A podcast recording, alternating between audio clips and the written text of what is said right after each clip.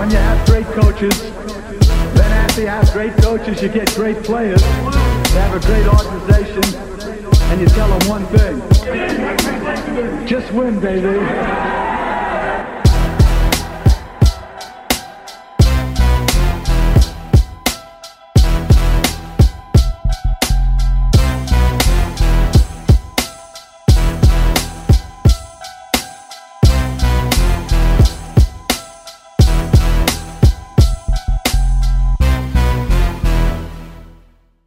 Welcome to another episode of the Just Blog Baby podcast. I'm your host, Dylan Park, and joining me as always is the editor-in-chief of Just Blog Baby, Nick Jeltness, and our resident Twitter guru, Ryan Lopes. Fellas, how have you been doing? We had a long layoff. Yeah, we got a long layoff, like you said. Been a few weeks since we recorded. Myself, though, your boy is on the injury report. I'm battling a viral infection. I was questionable. I was questionable for the podcast. Oh, no. But I showed up here. I'm playing through it. I can dig it, man. Yeah, I'm over here dodging viral infections, man. I'm coming down with a little bit of something, but yeah, I get the text from Nick. I get the text from Dylan. So here we are. Cool. I mean, I'm over here directing rap videos, so I got no complaints. All right, before we get rolling, let's start with a question from Twitter. Nick, you're being called out by one of our staff writers. Uh-oh. Gagan? Is that his name? Yeah, Gagan. Gagan? That's actually a tight name. But anyways, he wants to know why you continually make him out to be the Just Blog Baby villain. You know what? I didn't choose him to be the JBB villain. The people chose him. So let's just get that clear. When you put articles out there, why the team should end the Aldon Smith experiment, people are going to be upset. Just comes with the territory. So I think he's embraced the villain role nicely. He's got, I think, a couple more in the works. We still have followers that want Aldon Smith on the team. Probably like 90% of them. Really? No, most people want to keep him. It goes that way. When he's on your favorite team, you want to keep him, but like if he was a Niners still, like everyone would say ban him from the league forever, but he's on our team and we want him. We gave dude a chance. Dude is a bum. Let's move on. Anyways, Reggie I almost said Reggie Miller. Whew.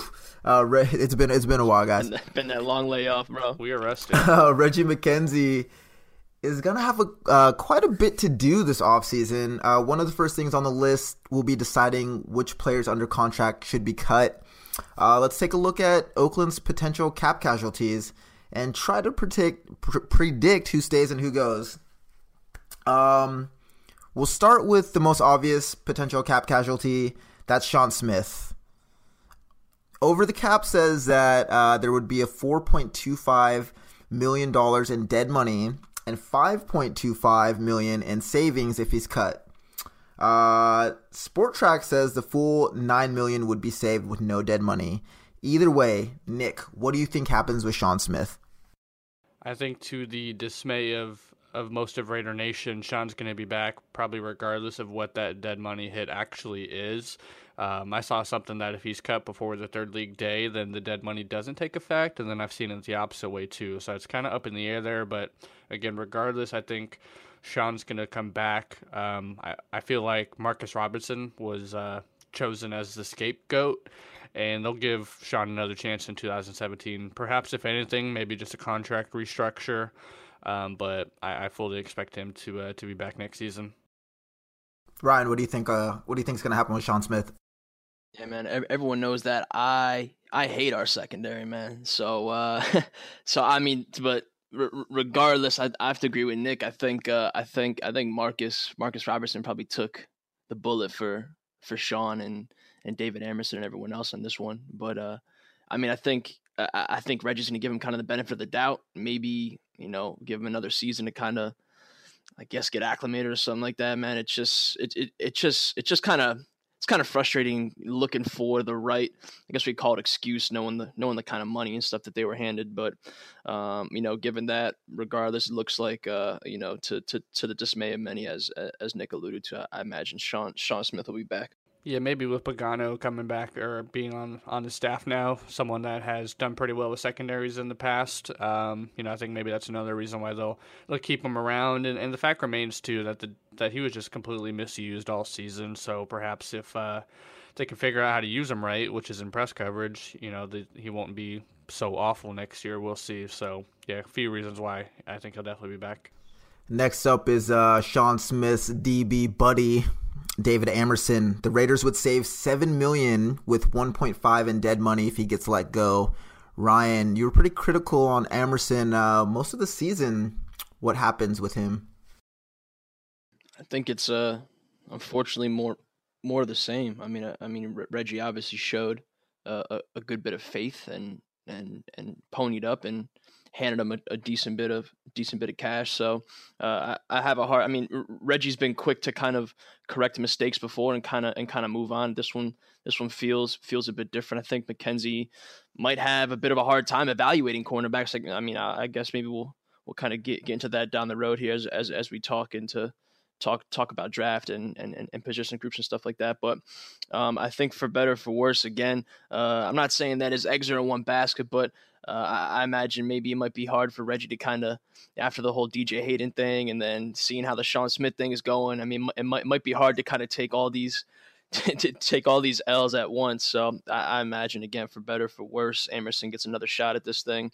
I mean, hopefully at least there's some help coming either in free agency or the draft where you can at least slot someone that's ready to kind of maybe jump in at some point behind either Smith or Amerson this season. All right, let's move back a spot in the secondary safety position. Reggie Nelson, he was a Pro Bowler, but he had an up and down season. The Raiders would save $6 million by letting him go. No dead money. Nick, what do you think happens with old man Nelson? I think we're going to go 3 for 3 here in terms of these guys staying on board. So I don't think Reggie's going anywhere. The safety class isn't that strong. There's maybe 3 or 4 names that stand out, so I'm not sure that the safety of the future alongside Karl Joseph is going to be found here.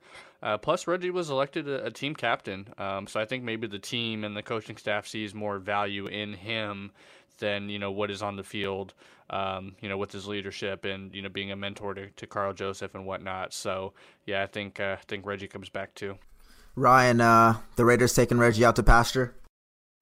Yeah, I mean, I'm gonna actually go ahead and disagree with Nick a little bit here. I rather like this incoming safety class. I think there's about 3, 4, 5 names you can maybe peg to Oakland in the first few rounds, all of which would, in my opinion, be an immediate upgrade over Reggie Nelson. I kind of, again, have been outspoken against Reggie Nelson. Yeah, he's got the interception numbers, and the dudes in my mentions constantly remind me of the interception numbers, the Pro Bowl appearance, and stuff like that. I will say that I do agree with Nick. I think he does bring that, that cliche veteran presence, and I imagine he's probably well liked, in the locker room and all that good stuff. That's probably about all he's got going for him right now at this point in his career. He's playing like his age, and you really can't fault him for that. I mean, it was maybe lofty. We had some lofty expectations, thinking he was going to look like, Cincinnati Reggie. So I do think that Reggie Nelson is going to get replaced. Again, keeping Amerson, keeping Smith, but I do see the Raiders moving on from Reggie this offseason. On the defensive line, big Dan Williams disappointed in 2016. The Raiders would save $4.5 million if they cut him. No dead money. Ryan, what's happening with Big Fat Dan? That's just the thing, man. There was a lot of there was a lot of talk about Big Dan coming into camp. Obviously a little bit overweight, out of shape, whatever the case may be. And for the most part, he looked and played like that throughout the season. Unfortunately for Oakland, they need all the help they can get on the defensive line, especially up the middle. With that said, much like Nelson, I could see Dan Williams easily being shown the door, especially if McKenzie opts to address the defensive line early, in the draft, or if there's a name in free agency that might tickle his fancy, so to speak. Yeah, Nick, what do you think? No, I definitely agree pretty much on all counts there. I think Dan is going to be the most notable cut that the Raiders make this offseason. Like Ryan said, he showed up to camp out of shape, and he basically played like that all season, which is a far cry of where he was the season before that, where he was, probably the second best defender on the team the year before that, and he just had such a huge drop-off last year. And then you got to consider, too, the other guys that are in the mix. Stacey McGee, Darius Latham, Mario Edwards Jr. is going to be in the mix there, Justin Ellis. So, the Raiders have some guys to where, if Dan is shown the door, I don't think they'll really miss him that much. And $4.5 million is a nice chunk of change, so I think he'll be shown the door. Along with Sean Smith, Austin Howard might be the player that most of the fan base wants to see let go. But there's a $2.8 million dead money hit if they cut him this season, $3.6 million in savings. So it's almost a wash. Nick, what do you think happens with Austin Howard? I think, unfortunately, he is going to be back next season as well. That dead money hit, it's too much, I think, to take on for McKenzie, especially with Menelik Watson being a free agent. I think probably what's going to happen here is they let Menelik walk, bring back Howard. It's basically the way that makes the most financial sense to go about this. Hopefully that doesn't mean Austin Howard's going to be the starting right tackle next season. Maybe one of the young guys like Alexander can, perhaps take over the reins, or, find someone in free agency or the draft that can handle it. But, regardless, I think Howard is going to be back at the very least as the backup right tackle. Ryan, what do you got on Austin Howard? Yeah, I think Nick and I might have went back and forth on the timeline a month or so ago about Austin Howard's fate. Shortly after the season ended, there was a report that surfaced. Actually, it might have been Austin Howard himself tweeting a picture of him in a sling. So I guess the report was that he played injured for a majority of the season. I don't know, a dozen games or more, whatever the number was. So again, going back to someone like Sean Smith, given the benefit of the doubt, I could see kind of a similar stance being taken on someone like Austin Howard. Obviously, playing through an injury for a majority of the season, stuff like that, is regarded really highly amongst, his peers, his teammates, whatever the case may be. And again, I always go back to what Raiders analysis, our good buddy Teddy said. Austin Howard, by all accounts, is a serviceable right tackle. It's just, so happens he's playing in the AFC West. Obviously, things aren't getting easier, but again, I do agree with Nick. I think Menelik Watson is probably shown the door. Austin Howard's kept on board. Not to say that he's the starter, but I imagine that he probably is the name that they're going to keep around and try to maybe see if they can get another healthy run out of them. Speaking of right tackles, we've got a question from Twitter. Twitter follower at DonaldDay0129 wants to know if Rick Wagner from the Ravens will be high on Reggie's free agent list. Nick, what do you know about this one? I don't think Wagner. He's a quality young player, nice right tackle. I just don't think he'll be all that high on the free agent priority list. We actually, if anyone wants to know a little bit more about Wagner, we have an article up on the site by one of our writers, Guilherme Abrante, so it's pretty good. But with that being said, I think 4 of the 5 starters already being free agents on the offensive line. I don't see them continuing to invest even more money in free agency on the offensive line. If anything, I think it's going to be the draft where we look for the right tackle of the future. So probably going to be a pass on this one. Now, we know that Reggie pinches those pennies. The Raiders have several more players on smaller contracts that could be in jeopardy of losing a roster spot. We got guys like Tyjuan Jones, Keith McGill, Ben Heaney, Ball specifically. There's no dead money hits on Tyjuan and small dead money hits on the others. All minimal savings. But out of those 4, who stays and who goes? Ryan, you start. I think Tyjuan is still a standout on special teams. I know he was regarded as one of the best gunners, if not the best gunners, across the league. I don't think that's changed too much, so I imagine he gets some special team coin coming his way, wherever the case may be.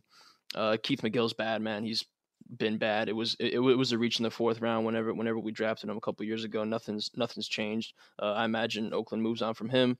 Ben Heaney. I'm very curious to see what happens with Ben Heaney, man. I mean, for us, the fans, I guess it's really easy to say that this dude obviously was a bit of a bum. I mean, he didn't look too hot when he had kind of the opportunity to kind of jump on the starting role, unfortunately. So I think for most of us, it'd be a cut. I wouldn't be surprised, just knowing that Reggie, needs the depth. I wouldn't be surprised if someone like Ben Heaney is back. And Ball, I know Ball's more or less a fan favorite, kind of showed some flashes, just unfortunately for him, hasn't been able to stay healthy. So again, for the fans, a majority of us, I guess I would imagine most of them want to see Ball back, Heaney walk, but I wouldn't be surprised if it's vice versa. Yeah, it's tough out of that group of four. I've kind of gone back and forth myself, trying to think about who's going to stay and who's going to go out of that group. Tyjuan, I think a lot of fans are kind of over him, but at the same time, a lot of fans really overlook special teams contributions, which is where Tyjuan definitely excels. So I could definitely see him being brought back. He only has, I believe, a $1.15 million salary. So even if they do cut him, that's not a ton of savings. They probably value what he brings to the table more than that. So I think he'll probably will be back. Keith McGill, yeah, he's awful. He's a bad safety, but he turned out to be pretty good on special teams as well. And he's going to be entering the final year of his contract anyway. So they might just keep him around, let him ride out that final year. That way they don't take on any dead money hits and then let him walk after the year. Heaney, like Ryan said, that's the one I'm most curious about, just because I really don't think there's any use for him. He's awful linebacker, and he really didn't contribute very much on special teams. I would just cut bait and the experiment there. And Neiron Ball, probably the same thing. I mean, he flashed for a couple of games in the season before last, but just can't stay healthy.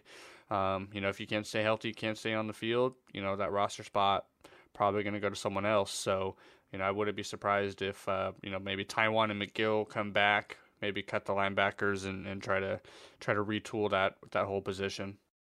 We've got a Twitter mailbag question about linebackers here. TPO Jabroni 80 wants to know. Username. Yeah, it's a great username, actually. But Jabroni wants to know if this is the year that we finally find a linebacker that can cover tight ends, either in free agency or their draft, maybe. Nick, what do you think? I hope so, man. I can't handle another year of this, of just letting the CJ Fedorowicz of the world just go off on us. I can't do it. But with that being said, I don't really see many studs in coverage from the draft class. It's hard to find that, and I don't think free agency is going to provide a solution either. So, unless someone like Corey James can step up, or if McKenzie can find a gem in a mid or late round, it might be another season where where we get killed by tight ends. So Jayon Brown, man, yeah, UCLA, there you go. That's the boy. Pick him up. What round does he go in? Oof. I mean, I kind of like him. I kind of like him as early as maybe the 4th or 5th. Shout out to the homie Jim Coburn, man. Always digging for the gems and passing along the good word. Yeah, okay, we'll have to have Coburn on at some point. But yeah, like someone like that, I'm all for us drafting maybe 2 or even 3 linebackers. I mean, we probably need one on the outside or even 2 and another one on the inside. So you got to throw a couple darts at the dartboard and hope something, hoping 6, basically. All right. Let's just talk about the elephant in the room here. I don't ever want to hear this dude's name ever again. Aldon Smith. Yuck, huh? In trouble again. Yep. Yeah, I mean, do you think this incident affects his pending reinstatement? I mean, of course it does. But Ryan, what happens? So the charges, the latest charges against Aldon Smith, for those who don't know or choose not to read into that sort of stuff, are domestic violence related. Again, I haven't personally seen the details. I know the last tweet I saw was a few days ago where they said investigation was ongoing. Aldon and the female acquaintance or whoever she is, everyone's cooperating. So, I will say a couple things. First of all, obviously I want Aldon Smith on the roster. I want him to succeed. But at the same time, kind of like Dylan was alluding to and other fans who I'm sure have voiced the same opinion at this point, enough's enough. You know, to me, I'm kind of just numb to it all. You know, if he's here, great. If he's not, it really doesn't matter to me either way. And the only other thing I do want to add to that is that if these charges, if they really are domestic violence related, or they stick in any manner, way, shape, or form, whatever the case may be, there's no question. Obviously, he's done in Oakland. Plenty of us have talked about consistently. Obviously, Mark Davis's stand on domestic violence. The Raiders are one of the very few teams, which is kind of sad to say. The Raiders are one of the few teams that truly stick by, that DV policy and have a complete zero tolerance policy on it. So, if those charges do come up, and they stick, and Aldon's found guilty, whatever the case may be, his time in Oakland is definitely done. Let's say he gets reinstated, though. I mean, I don't think it's going to happen, but let's say he does. What is Aldon's standing with the team? I mean, like Ryan just alluded to, it's probably finished. There's a $1.75 million dollars. Like, I guess there's $1.75 million in savings, no dead money. Nick, is it time to end the Aldon experiment, or should the Raiders see it through? I don't know. I'm kind of up in the air on this one, at least myself, as to what I would do or what I would want. I mean, I think it really depends probably what happens with this investigation. I think a lot of times these stories come out and everyone's pretty quick to judge these days. It's kind of guilty before proven innocent, especially when you got a reputation like Aldon does. But it's probably fair just to, let the facts play out, I guess, if you will, see what really happens here. If it's nothing that's too serious, if it's maybe just an argument that escalated, as long as there wasn't, anything physical that happened there, I could definitely see the Raiders probably just seeing this one through to the end. Seeing that investment through. I mean, they've waited this long. He hasn't played since November of 2015. And he really hasn't been in too much trouble since he signed here. He had that the Periscope video, allegedly. Yeah, we got to throw that out there. And then, and then this. So he's really more so just dealing with repercussions from the past. So I could see the team seeing this one through to the end. It's been a few weeks since we recorded an episode, and since the last time we've talked, Vic from SF Chronicle said that he doesn't expect the Raiders to bring back Latavius Murray, and other reports have kind of supported that. So Ryan's probably jumping for joy over there. Ryan, what do you think happens now? Get him out of here, man. Get him out of here. No, listen, Murray, for as harsh as I've been, obviously, I've said it a couple times during the season, he looked like an improved back for whatever that's worth. But at the end of the day, again, you're not paying, for me, you're not paying a back of his caliber. Again, I fully expect him to cash in some DeMarco Murray, Doug Martin type money. And that's just way too much money, in my opinion, for kind of what he brings to the table. So yeah, for me, man, I'm excited to see McKenzie kind of weighing his options and whether it's the draft or free agency. And again, today, obviously we got the news of two household type names being let free. So I'm sure Raiders Twitter and the timeline in general is a buzz. So it should be an interesting offseason in that regard. I mean, I like Latavius. I'm on record as saying that. I don't think he's a fantastic back by any means, but I think most are overly critical of him. With that being said, if he does get Lamar Miller money or Doug Martin money from a bad team, especially, I think is what's probably going to happen here. I mean, I'm not touching that. If it's 4 years, $28 million with half of it guaranteed or something like that, that would put him, in the top 10 or top 7 or maybe even higher than that. I don't think McKenzie is even, getting in that same ballpark. So I think Latavius is done as a Raider because I do think he's going to get a handsome contract from someone out there. I mean, the free agent class is flat out awful, and he's going to be by far the best back in there, Le'Veon Bell withstanding, who, isn't going to get out of Pittsburgh. So, yeah, that's my 2 cents on that. Yeah, I think they just hit Le'Veon with the franchise tag, right? Oh, yeah. I did. Yeah, so he's not going anywhere. So let's take another question from Twitter. FCali002 wants to know if possible free agent swap of Latavius for Eddie Lacy is a good idea, And if DeSean Jackson coming back to the Bay to play for the Raiders with Derek Carr on a cheaper deal might work. Ryan, you can take this one.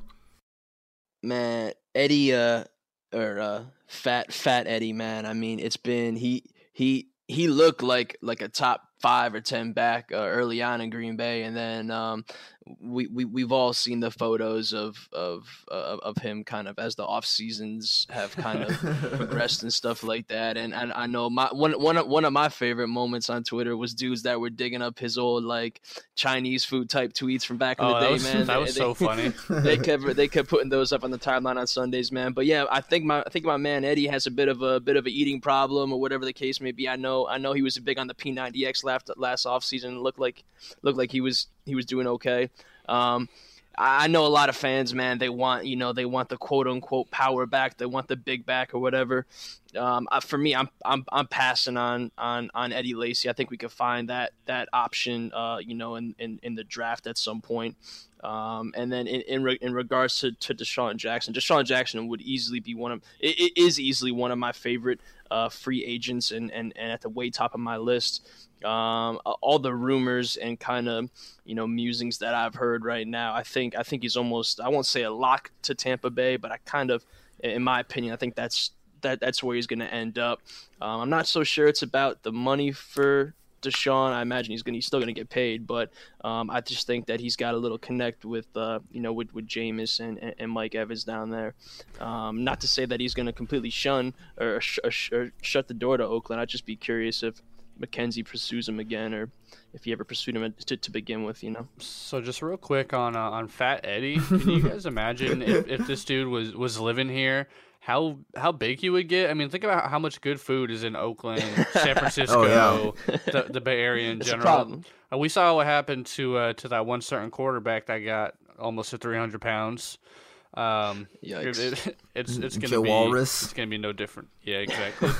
It's gonna be not much different for Eddie if he. I mean, to be fair, they only eat cheese in fucking Wisconsin, so you know what I mean. Dude's sitting around eating. Boy, gotta come out here get some salad or something. Yeah, get some kale. Those white girls will hook him up. Quinoa, quinoa or something. That's SoCal. He's gotta go to the Rams for that. Yeah, the acai bowls or whatever they're called. There you go. He gets from that in his life. Exactly. Yeah, looking at this. Those are good. Let's take a look at this free agent class. There's a ton of running backs. You guys see McKenzie potentially looking at. Nick, who do you think the Raiders got? Nick, you gotta talk about the Peterson and Jamaal Charles news today, man. Yeah, so for free agency, I really don't see much happening here. Before today's news, I think LeGarrette Blount and Isaiah Crowell were probably the two names to look out for, but even them, I just don't see happening. Yeah, the big news here is going to be Adrian Peterson and Jamaal Charles, who are both going to be free agents. And I put out a little poll, or not necessarily a poll, just a question like a yay or nay. Do you want to see Adrian Peterson as a Raider? And it's a legit 50-50 split.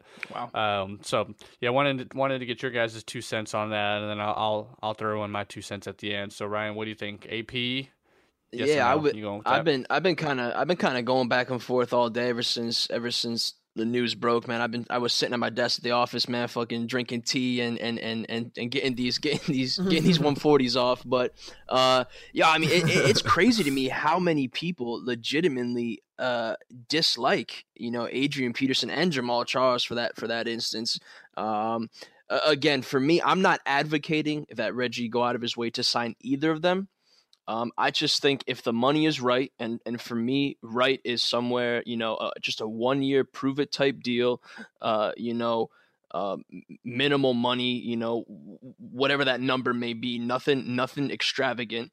But I think if you get either one on a 1-year deal, for me, I'm leaning towards Jamaal Charles more so than Adrian Peterson. But I think you get either of these kids on a 1-year, not kids, I mean, well, both of them are 30 plus at this point, but you get either of these dudes on a 1-year type prove a deal. It could be interesting, especially if, McKenzie doesn't opt to, kind of answer the question in the draft. So again, I don't want to see either of them sign, but I think a lot of folks out there are kind of getting a little bit silly with, kind of the overreaction or the stay away, whatever the case may be. So for me, go ahead, Dylan.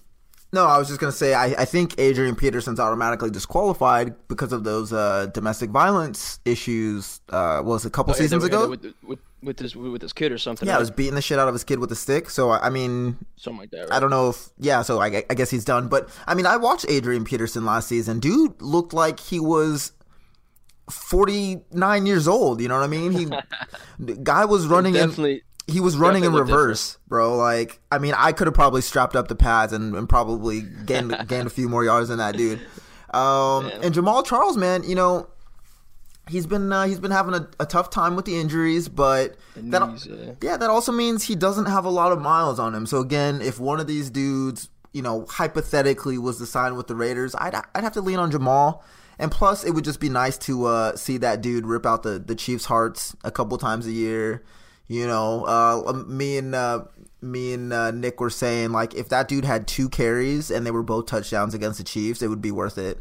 Yeah, that's 100% worth it. So, yeah, I mean, and I, you know, we've all watched Jamaal Charles ruin our lives. So it would be nice to have that guy maybe on our sideline.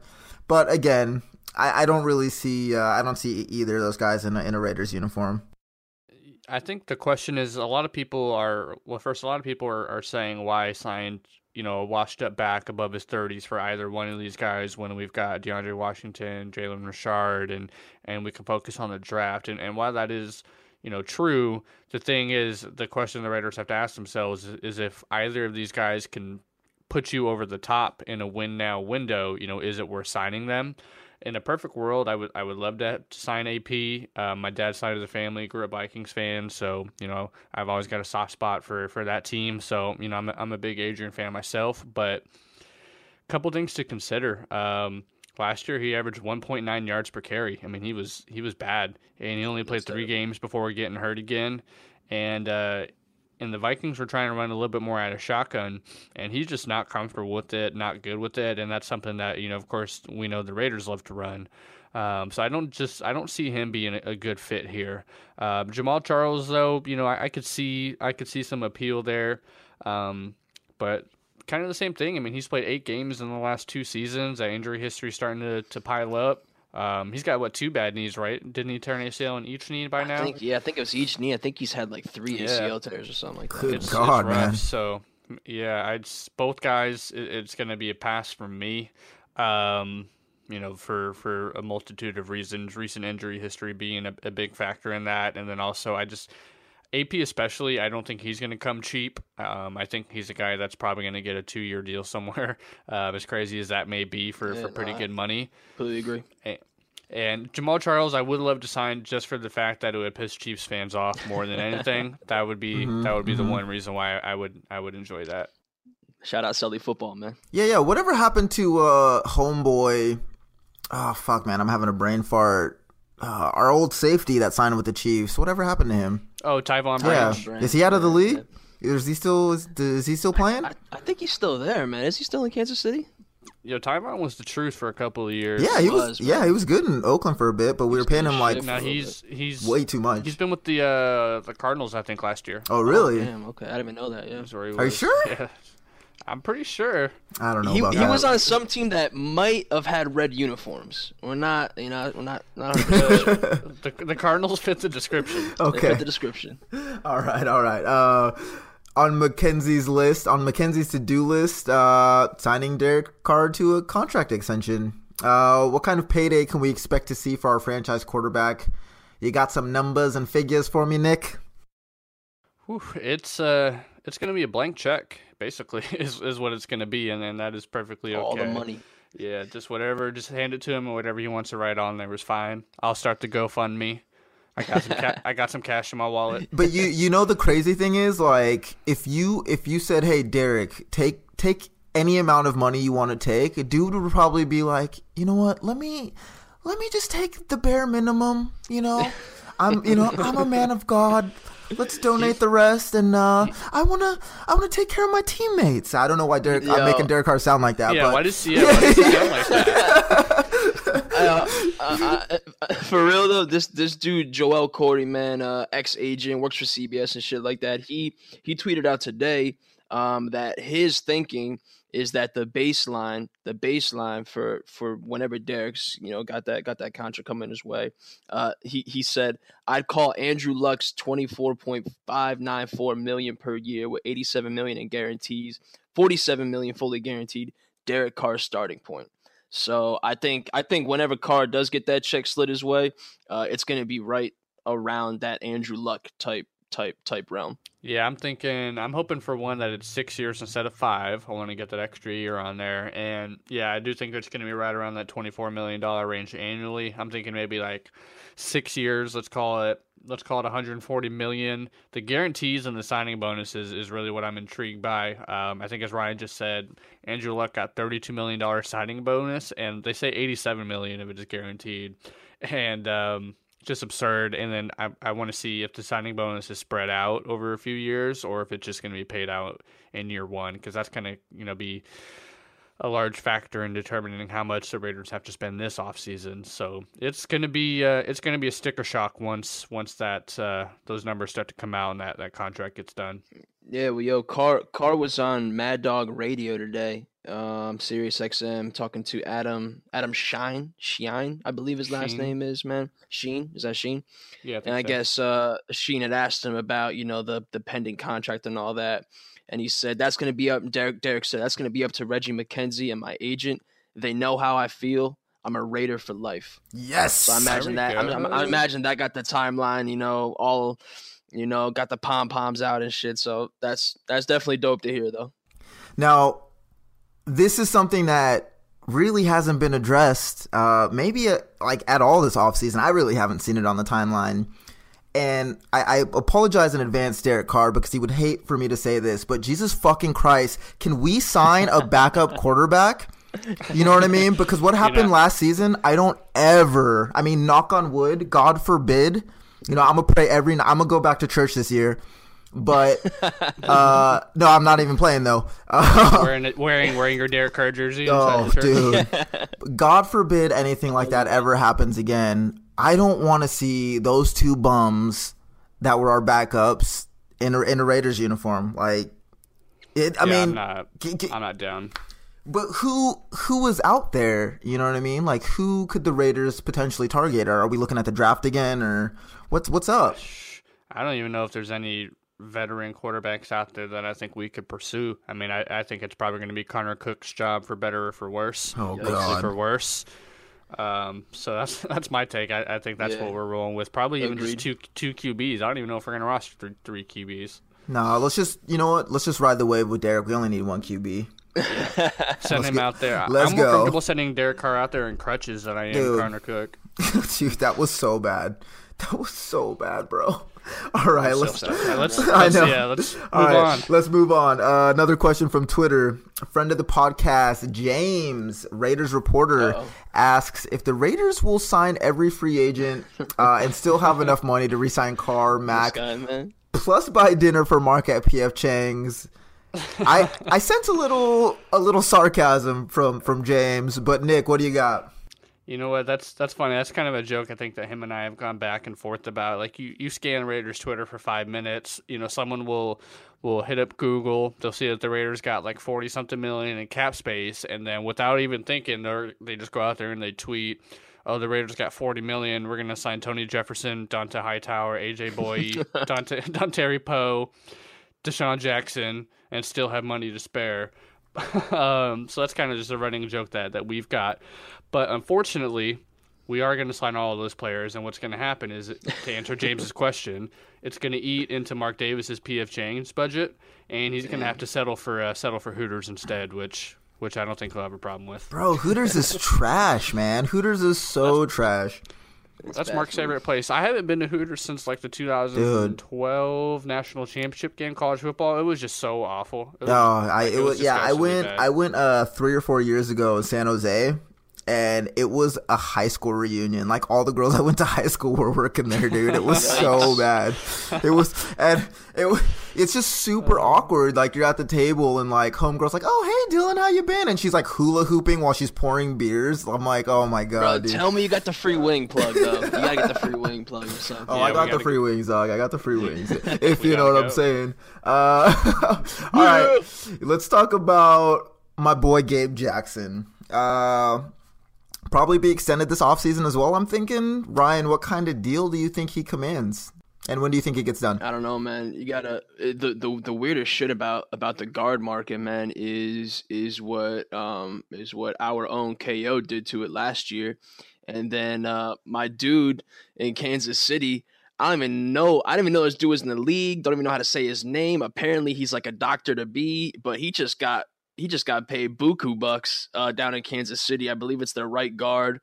I mean, y'all can do the Google right now. I don't even know how to say his name, but I bring him up because the guard market is about to be reset again because there's a couple free agent guards out there. I believe TJ Lang's at the top of the list.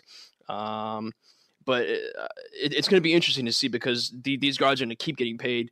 You know, KO's $11 million last year was a ton of money, and I imagine it's only going to go up a couple million off of that. So, Gabe, man, looked a little bit rough transitioning last year, but definitely finished strong and is absolutely as valuable to this team as, you know, shit, man. Even a guy like, you know, Derek Carr, Cooper, whatever, he's absolutely a part of that young core. So I'm not sure what the numbers look like, but he's definitely going to get his. So to add to what Ryan said, when I saw that deal come out, I mean, I knew who he was. I thought he was just kind of a, you know, quality player for that offensive line. I didn't know that he was a 5 years, $42 million kind of player. Who is he, bro? Yeah, I don't know. It's a fake name. You know, it's got to be a fake name. It's, you know, still up to debate.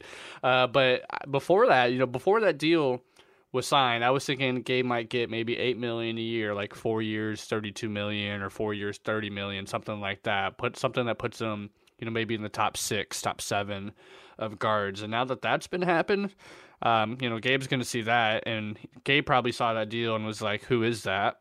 Yeah, and texted his agent. So I could see $9 million a year probably for Gabe. You know, 4 years, 5 years, $42 million, something right around that same exact deal that homeboy got. So we'll have to see what happens. All right, Twitter question time. Captain Kirk 313 asks if there's a doomsday scenario where Khalil Mack doesn't get a new contract. God damn it, Captain! Why would you even ask some? Gotta skip this question. You know, man. What? You know, that's a trash question. On to the. What's the doomsday scenario is if an asteroid hits the Earth and we all die before Khalil Mack can get signed to his contract extension. There's some weird, like, fax machine type situation over in Denver a handful of years ago, man. Right? Yeah. God. Like, what the hell? That was so funny. Yeah, I forgot about that. How is Khalil not going to get that money here, man? Dude, I would...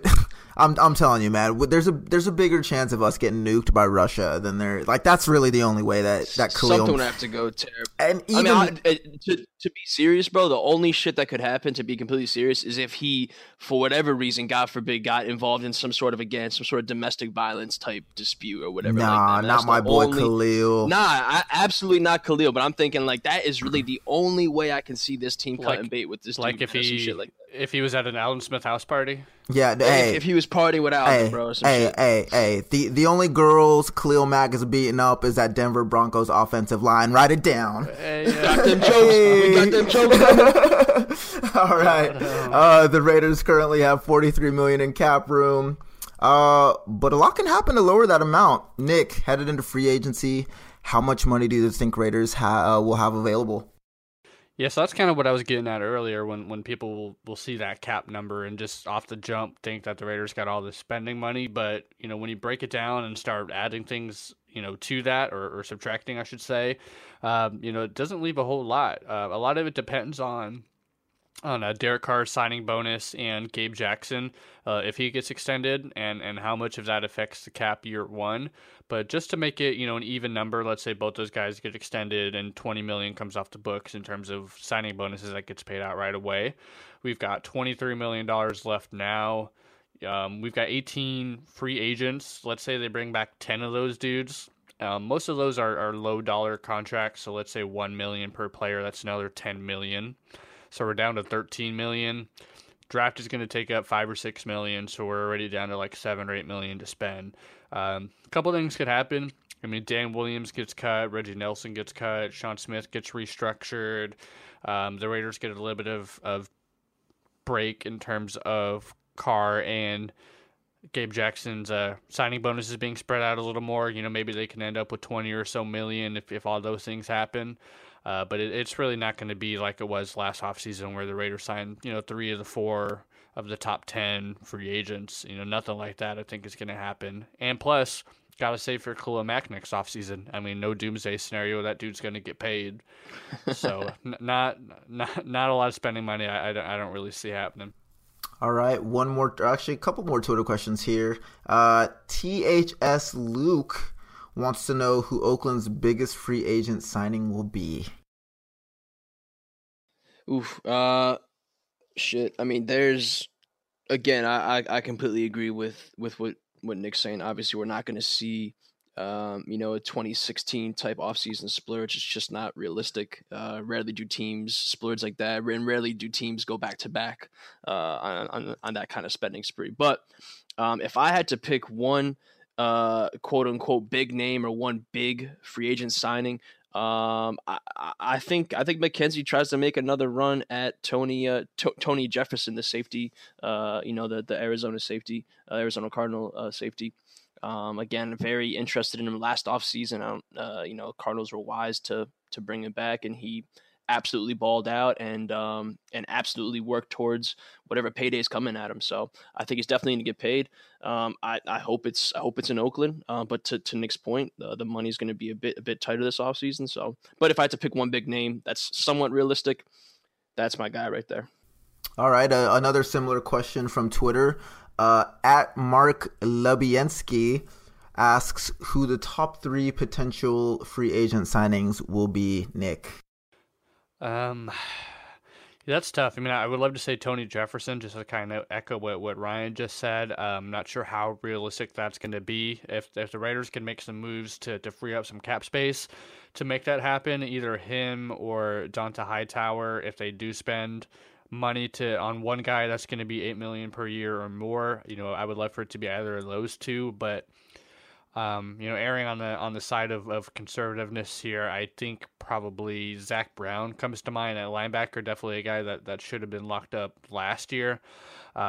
Had a great season in 2016. I would love to bring him on board. Bradley McDougal, the Buck safety, he's just 26. He was a guy that was undrafted a few years ago, had a strong season, kind of a low-key name not a lot of people were talking about, and maybe someone like Kayvon Webster, maybe Broncos' 3rd cornerback or 4th cornerback, just to, you know, maybe throw some guys out there that are 25, 26 years old.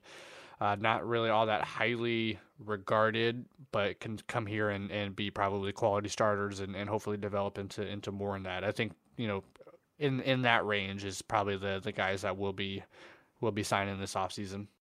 All right, let's give the people what they want. Let's wrap this episode up with a little bit of draft talk. Ryan, run through some names that you've been keeping an eye on.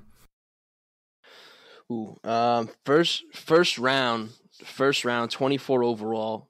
I got a list of about, you know, a lot of people talk about, oh man, 24, we're not used to picking there. You know, what are we going to do? There's a lot of question marks, a lot of holes to fill.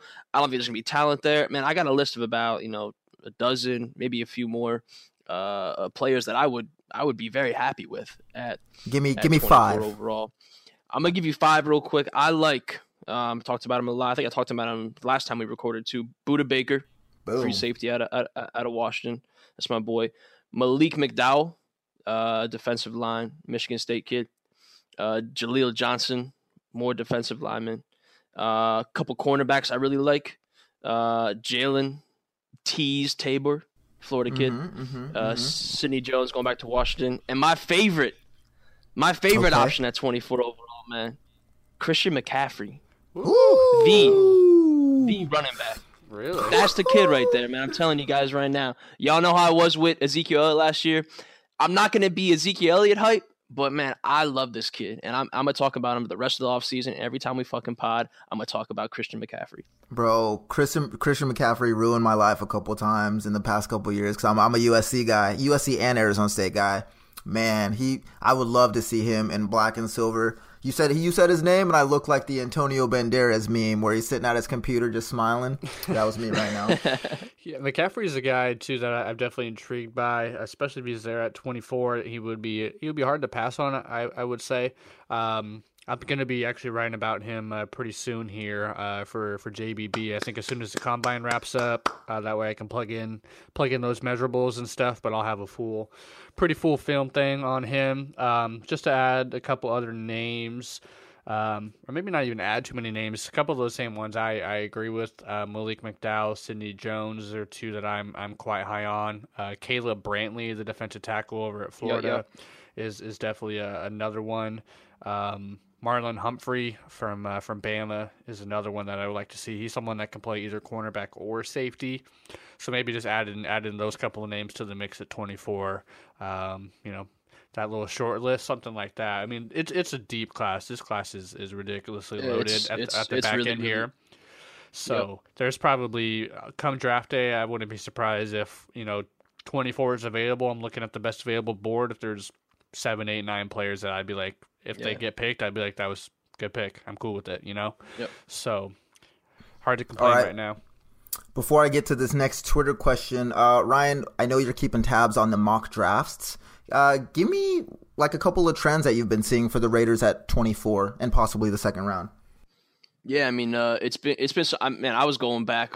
I have mock drafts that were going back even before the offseason started. But as we get closer to obviously the combine this week, the draft coming up, a lot of the notable draft analysts are kind of closing in on their picks. So I think we started off initially, it was a cross between a lot of running backs for Oakland, a linebacker of the week essentially for Oakland, and then obviously cornerbacks. Now as the combine approaches and stuff like that, I've seen a lot more cornerbacks.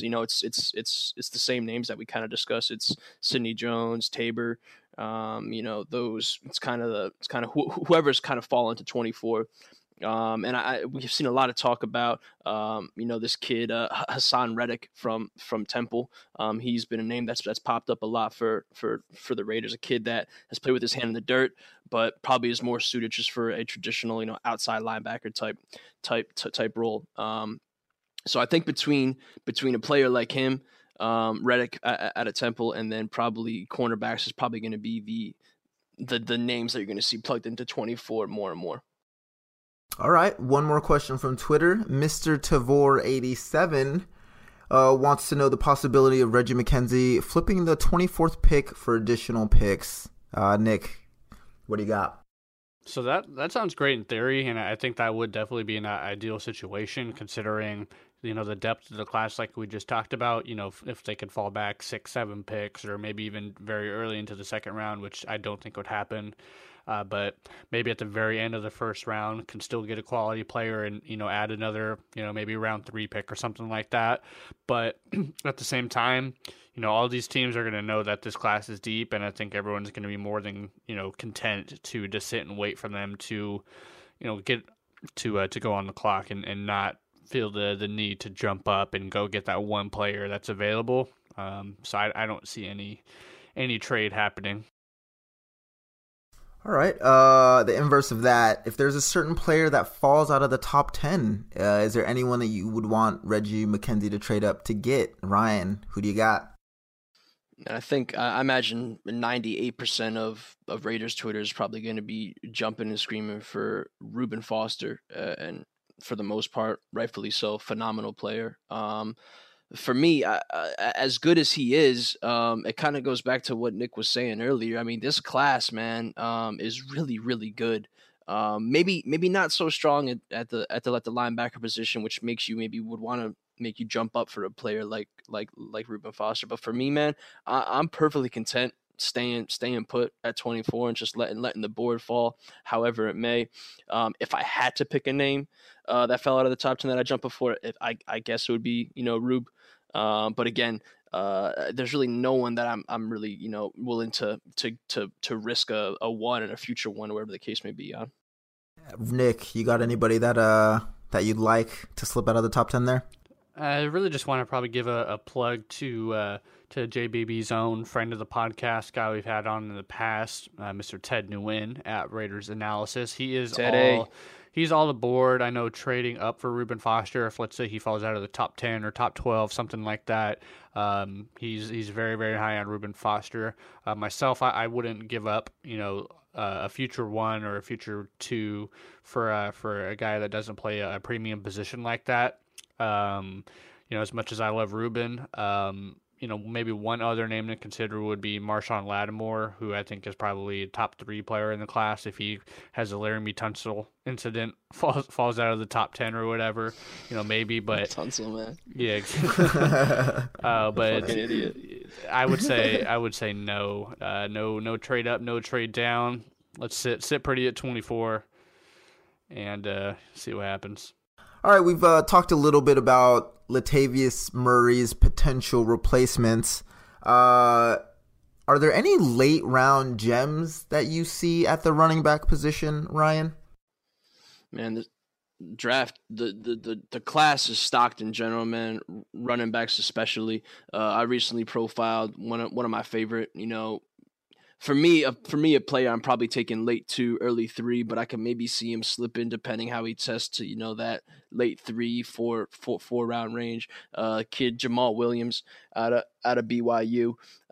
People comparing him to Latavius Murray. I don't think he's that kind of athlete, but he certainly runs a hell of a lot better, a lot more useful in the open field. Really, really good feet.